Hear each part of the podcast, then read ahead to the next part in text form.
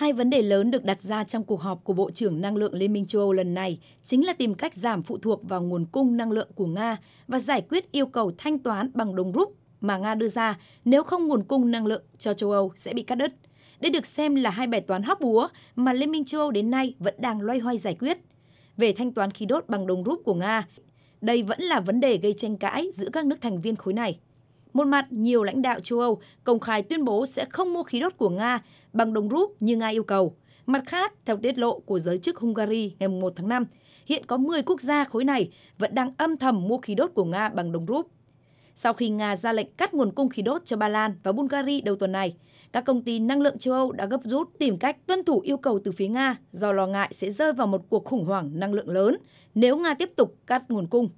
Mặc dù Ủy ban châu Âu đã ra hướng dẫn, theo đó các công ty năng lượng châu Âu có thể lách về mặt kỹ thuật bằng cách tuyên bố đã hoàn tất việc trả tiền khí đốt cho Nga ngay lập tức sau khi chuyển số tiền này bằng đồng euro hoặc đô la Mỹ cho đối tác Nga, trước khi phía Nga quy đổi số tiền này sang đồng rúp Nga. Tuy nhiên, hướng dẫn này được cho là quá mờ mờ, khiến cho các nước khó áp dụng.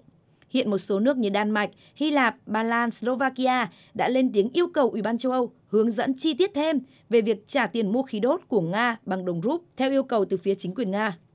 Ngoài vấn đề thanh toán khí đốt, các bộ trưởng năng lượng Liên minh châu Âu cũng sẽ thảo luận việc giảm nguồn cung khí đốt từ Nga. Cho đến nay, Liên minh châu Âu cũng vẫn chưa tìm được giải pháp tối ưu để giảm nguồn cung năng lượng từ Nga. Dù đã dừng nhập khẩu than, song Liên minh châu Âu vẫn chưa dừng nhập khẩu khí đốt, bởi 40% lượng khí đốt nhập khẩu vào Liên minh châu Âu là từ Nga. Việc áp đặt lệnh cấm nhập khẩu khí đốt của Nga đang là một vấn đề gây tranh cãi giữa các thành viên Liên minh châu Âu, trong khi một số thành viên yêu cầu chấm dứt việc sử dụng dầu mỏ của Nga trước cuối năm 2022, thì một số quốc gia khác lại lo ngại về tác động của quyết định này đối với giá khí đốt. Theo đánh giá của giới phân tích, việc cắt giảm đột ngột tổng nguồn cung khí đốt cho Liên minh châu Âu sẽ đẩy nhiều nền kinh tế lớn của khối này, trong đó có Đức, rơi vào suy thoái. Chuyên gia phân tích thuộc Viện Nghiên cứu Quốc tế Mỹ Tiểu hội nhận xét.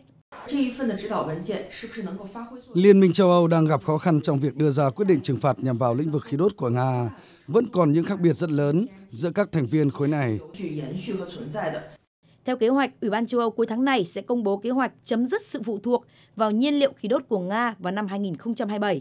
bao gồm mở rộng năng lượng tái tạo và đổi mới công nghệ xây dựng để tiêu thụ ít năng lượng đi. Tuy nhiên, cho đến nay, Nga vẫn đang cung cấp 40% khí đốt và 30% dầu mỏ cho Liên minh châu Âu. Thực tế này khiến nhiều chuyên gia kinh tế cho rằng mục tiêu mà khối này đặt ra là đến năm 2027 chấm dứt hoàn toàn nguồn năng lượng nhập khẩu từ Nga là rất tham vọng và không dễ đạt được.